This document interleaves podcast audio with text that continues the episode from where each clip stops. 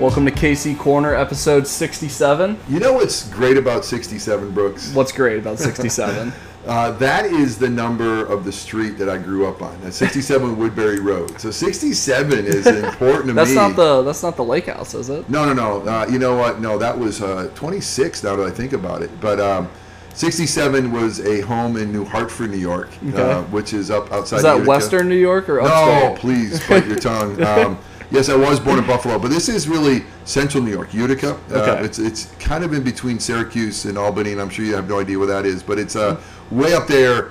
It's just due south of the Adirondacks. I Mm-hmm. mean, it's just it's just right in the heart. Utica was a great Dunder Mifflin branch. Oh, that's exactly right. I think that's where Holly was Yeah, that's, right. to. and that's where uh, um, uh, what's his name, Andy. Yes. So so Yes, uh, the Utica office. The Utica office. So It's, Utica's famous. Utica is famous, and you know what? I don't want to claim it. It's kind of like, uh, hey, when you, you when you say that you're from Orlando, when you're out of state, you know, you're not really from Orlando. You know, you- Mm-hmm. Popka represent. Exactly. You're Apopka or or now Maitland. Yeah. Um, so there's a real difference. So New Hartford's where I grew up is uh, a beautiful suburb of Utica, Mm-hmm. and uh, yeah, so 67. New York State geography this morning. There you guys. go. It's, it's and a Dunder Mifflin references. thing. You- you can't- how do you beat that? You know. we we got it all. We got it all.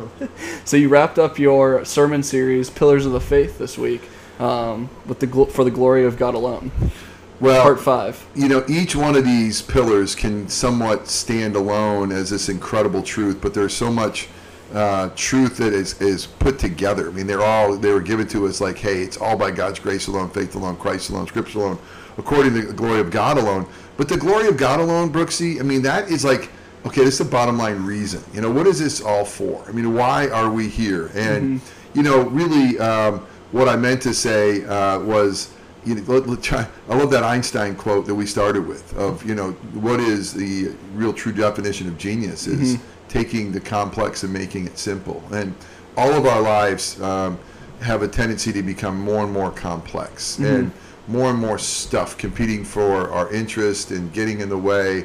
And if we can boil it all down, we are here for the glory of God. We're here for Him to know and enjoy Him forever. And, uh, um, you know, trying to live through that filter. And so as we landed that plane, it's just to say, hey, and doing all things for the glory of our great God. So, mm-hmm. Yeah, for a non-believer to hear all these stories and sermons and maybe just starting to go to church is probably a lot of information to handle at that time. But to just boil it down to that makes it a whole lot easier for sure. well, I loved it because even Caleb, my own son, you know, after the church said, hey, Dad, that was really gave me something to think about for Monday morning. You know, really one little handle. And I think sometimes there's so much to say. I mean, the glory of God is so big. I mean, God, God did everything for His glory. He created the world to display His glory. He's redeemed us you know, to show uh, through us His glory and to know His glory. And so, you know, to boil it down to that one thing, it's still hard to remember, Brooks. I mean, I was this week, okay, I'm doing this for the glory of God, right? I'm doing this for the glory of God. I mean, it seeps out of us, but but being made in His image, you know, how do we boil it down to that? It's a beautiful thing. And I think through some of the Tim Keller stuff we went through in the small group, KC groups, like in the spring or fall, uh, talking about work and your job, like finding glory for God in that. If you're just in Excel or you know data crunching or whatever, Yeah. trying to find the glory for God in that is definitely tough. Yeah, you know, and there's some things you, you know, you, you when you look for it in the micro, it might be a little bit harder. In this see. exact Excel cell. exactly, but at the same time, God's a God of order. You know, he he's a God who's created and he's given us the ability in math and stuff like that. So Mm-hmm. uh, it's good stuff. Yep, yep. And then you gave the shout out to John Piper. He was a, a little bit allowed to change the Heidelberg Catechism. You know, he he he's yeah, he did a good job. It was a good a, a change. So uh, hey, uh, keep talking. I'm going to turn off the air conditioning. Okay, I'll, I'll uh, filibuster for you. so now that we finished Pillars of the Faith uh, sermon series, you said you're doing a one-off kind of one this week, and then starting a new one. I am. It's going to be a, kind of a one and done, uh, a kind of a nice little quick hit. uh, a transition uh, reality. But uh, you know, uh, I'm really excited because this summer, what we where, where we're going to head is through the book of First Timothy, and it's where Paul writes to a young pastor, and he really kind of gives him some great instruction about how to help build the church. And this was. You know, just think of when this was happening. This is the real early church of the Book of Acts, and um, and here's Timothy is going to be a key figure, and Paul's going to write him two important letters.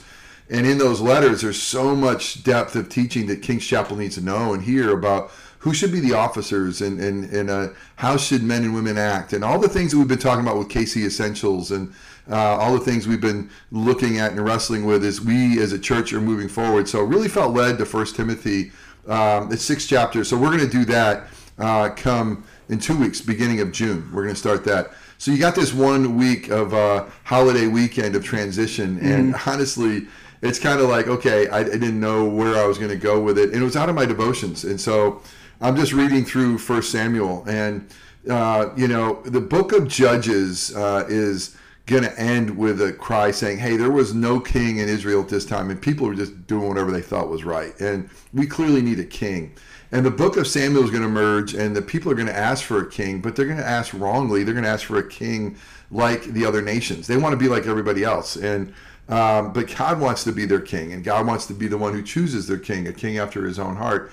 And the people's first king is Saul, and Saul is going to be chosen because he's physically a head taller, head and shoulders taller. Sticks out because of his fig- physical. He's a big boy. The big boy. his phy- physical prowess is going to make him stick out, and that's often true through life. You know, you notice those who, you know, are are gifted physically. Um, but he's somebody who's a dwarf spiritually, somebody who really misses it. And uh, in the chapter 15 is a lot of his downfall, um, and and it really reflects his heart of leadership that is not God centered.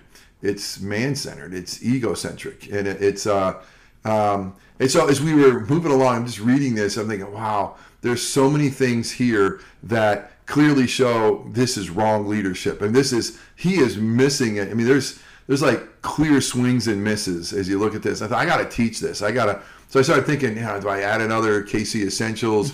you know, when do I teach this? And just like, why not preach it here coming up? So that's coming up. Um, I love it because we'll be in the Old Testament just for one uh, chapter. And you know, the hard thing for me is Brooks, like we just did right now. I gave you a little context, you know, and I think the story fits a whole lot with a, with a little bit more context. But it's kind of like if you take somebody to a baseball game and you want to give them a little context, it's going to be hard for you to give them someone a little context. You want to you want to tell them about the dimensions of the field. You want to tell them how genius it is of of 60 feet 6 inches. Uh, uh, you want to tell them the genius of 90 feet to the corners, you know, and, and just the beauty and the symmetry of baseball. But you don't want to lose them. You know, you don't want you, you just want to You start about- with the big picture. exactly. You're trying to score a run Yep. here. You know, This is a sport, first of all.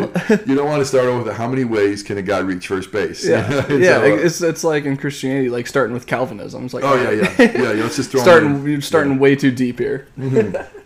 And even Scripture talks about that. You know, we start off on milk. We start off. Uh, you know, we don't throw them a piece of meat right away. You know, Mm-hmm. you just kind of take the uh, the first baby steps of, of wrestling with it. So, good good point. So that's that's going to be this Sunday. Really looking forward to it. Um, kind of a one and done. But this Sunday, I'm baptizing the twins. My twins. Oh really? Yes. wow, yes. Zuzu and Ford. Yes, Susanna, Catherine, Ford, Lawrence, gonna be baptized. Two of the cutest kids in the world. Oh my goodness, it's gonna be fantastic. So It'll be a great Sunday then. It'll be a great Sunday. Looking forward to it. Well, we can move into our book and officially start in chapter one here um, with Tim Keller, The Reason for God.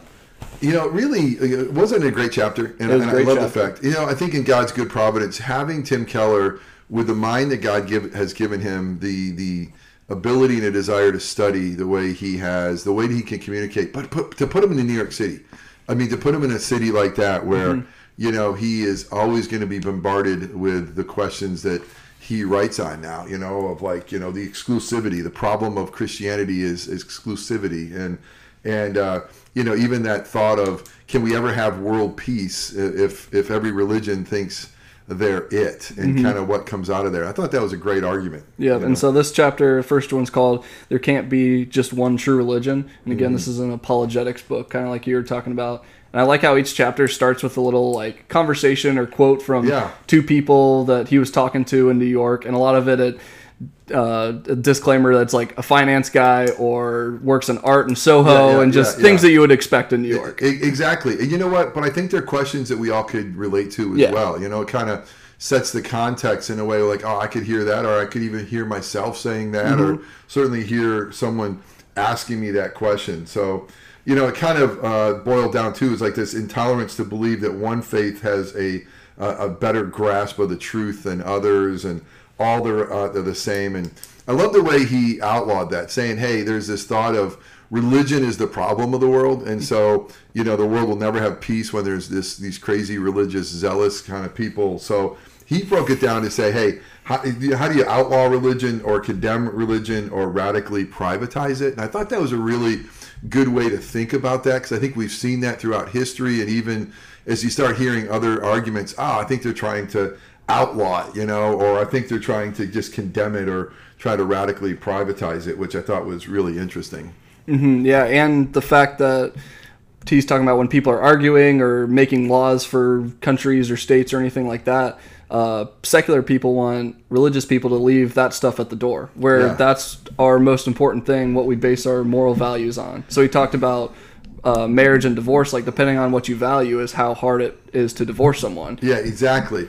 And no one is going to leave their values at the door. Mm-hmm. You know, you know, they want us to leave our religious values. You mm-hmm. know what we see but they're bringing their secular values. And so it's like hey what is most important to you near and dear? It's secularism to some and it's it's our belief in this this judeo-christian god and, mm-hmm. his word. And so uh, no one can leave those aside. So and it's interesting when he says hey let's try to outlaw religion and how well that's done. Well obviously anything we've seen through history trying to outlaw religion it grows you mm-hmm. know? I mean it's just uh, uh, when it tries to be suppressed. Uh, it seems to be.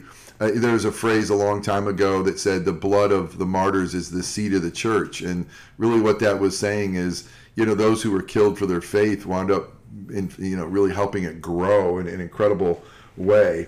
And then, then to kind of condemn religion, you know, kind of that hey, one belief can't be uh, um, better than the other. I, I, love this quote he has. It says, It's no more narrow to claim that one religion is right than to claim that uh, one way to think about all religions, namely that they're all equal, is right. You know, mm-hmm. so to say that no one is right is a is a authoritative claim, and that's a authoritative authoritative claim in and of itself. Mm-hmm. Uh, we are all exclusive in our beliefs about religion, but in different ways. I think I think that's the brilliance of Keller is that, uh, and it's not just Keller, but this is where he brings to light and maybe makes it simple. The complex simple is, mm-hmm. hey, look at them. They're making an exclusive claim all religions can't be, you know, they, they can't, there can't be one that has uh, the truth. All religions got to be equally um, acceptable, you know, mm-hmm. equally good, mm-hmm. and that's a that's a statement in and of itself that's that's so you know exclusive.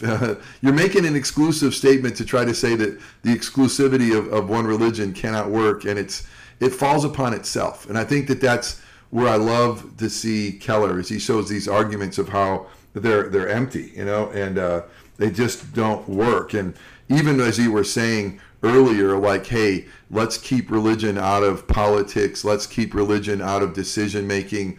Okay, let's just if that works for you, just keep it private.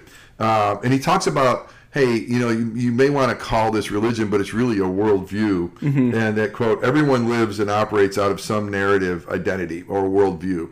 And that's so true. Let's hit pause there, Brooks, and say, I know I live my life out of a worldview, a Christian worldview. I mm-hmm. live my life, and it's a beautiful worldview. It's a because I'm loved by God who is, and I am forgiven and free in Christ Jesus. And you know, I have purpose that we are to make all things new through Christ here. We're, we're, we're to bring beauty uh, into the void here. And so, um, you know, the worldview gives me hope for today and bright hope for tomorrow. So, anyway, let me let me finish this quote. Everyone lives and operates out of some narrative uh, whether it is uh, thought out and reflected upon or not.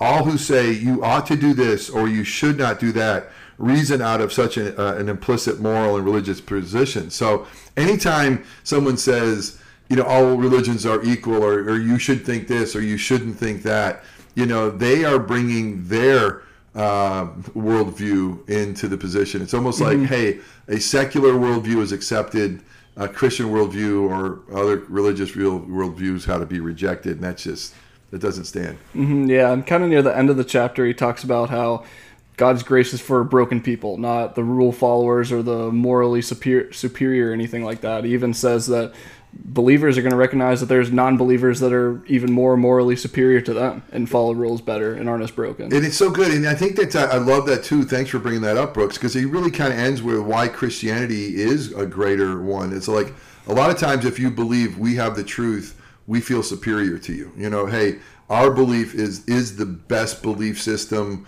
We are, let's say, the smartest. We we are the most enlightened. We are the most whatever. Mm-hmm. But Christianity says if you really embrace this, you realize. He talked about two things. He says everyone's made in the image of God, this universal image bearer of God. So there's an equality of being, and then the the universal uh, uh, depravity of man, sinfulness of man. If, if Christianity teaches us all have worth because they're image bearers, mm-hmm. um, we shouldn't be killing them, flying into uh, uh, planes into buildings or whatever, and, mm-hmm. and uh, um, but all have uh, all have need of a savior, and it should be uh, humbling, you know, mm-hmm. and and and we should be working for the common good. It's not just the survival of the fittest, you know. It's uh, it's completely different mindset, worldview that will ultimately produce peace. Mm-hmm. Um, it's and so if, if, when it's executed in the Christ-like way. Yeah, and at the very end of the chapter, um, he ended it with, "At the very heart of Christianity was a man who died for his enemies, praying for their forgiveness." So praying for the sinners and broken people. Man, that's just incredible, isn't it? Mm-hmm. mm-hmm. Golly, it's for man. the broken people like us. Well, I mean, Jesus, man, just just you know, you said that, Brooks. I just think, man, what a what a I mean, eh, how, I don't have words. I want to say what a stud. I mean, that's just not enough. But you know, what what a what a true man. What what an incredible savior. I mean, that's just that's just incredible. Mm-hmm. Um, it just, is incredible stuff. It, it, really is. You know, uh, I'm gonna I'm gonna pull in real quick. You know, this is uh, I'm going through the Psalms. Mm-hmm. Uh, I, try, try to take 30 every every month and go through them. And um, there's one that just that I just there's several that are that are incredible. Um, but uh, it's a couple in a row that talk about how great God is and yet how merciful God is. And so, I'll filibuster me, for you. You're flipping through your little uh, flashcards there. I, I am. you know, it's uh, Psalm 145 and verse 3 is going to say, Great is the Lord and greatly to be praised, and his greatness is unsearchable. And so, I think the point they're trying to make is great. You know, yeah, I think so. Yeah, the Lord is great; He's greatly to praise, and His greatness is unsearchable. And then it goes on to say in verse eight, "The Lord is gracious and merciful."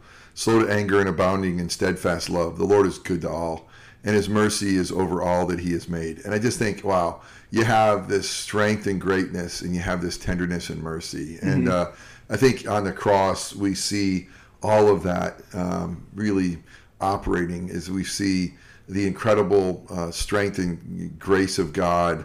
Um, and the mercy and the, and, and, the love and compassion of God, and that Jesus uh, would be gracious and strong enough to not only die for us, but ask God to forgive those who are killing them. Mm-hmm. I mean, it's just incredible. Mm-hmm. It's good great stuff. stuff. Good yeah. stuff, man. Good, good, stuff. It's a good book to go through, so we'll keep going through it each week. Yeah. The reason come, for God. Come, join, come join us. Hey, I think I uh, gave away. Oh, I think there might be one more at church. So if you uh, go in the back foyer there, uh, the table that has some some books, some resources uh, there might be another one you can snag it. and it's a popular one. It is. uh, any KC updates before we head out? Hey, we got a big weekend coming up. I think we mentioned that, um, and we'll start June with communion. Uh, uh the great news is we're scheduled to have mulch on the playground this Sunday. It's, it's going to be. Uh, uh, put put in, installed. I think it's get actually blown in. I think they take something out there and they blow it in. I don't know how that works, but uh, above uh, our pay grade. yeah, exactly. But it sounds pretty amazing. So um, but it's great. We, we we finished up uh, KC Essentials. Those are all online and, mm-hmm. and able to be um, a resource for folks. So um, good stuff. Yep, go listen to those, and we'll it, see you guys Sunday. It sounds great. Thanks, Brooks. Go Bolts. Go Bolts.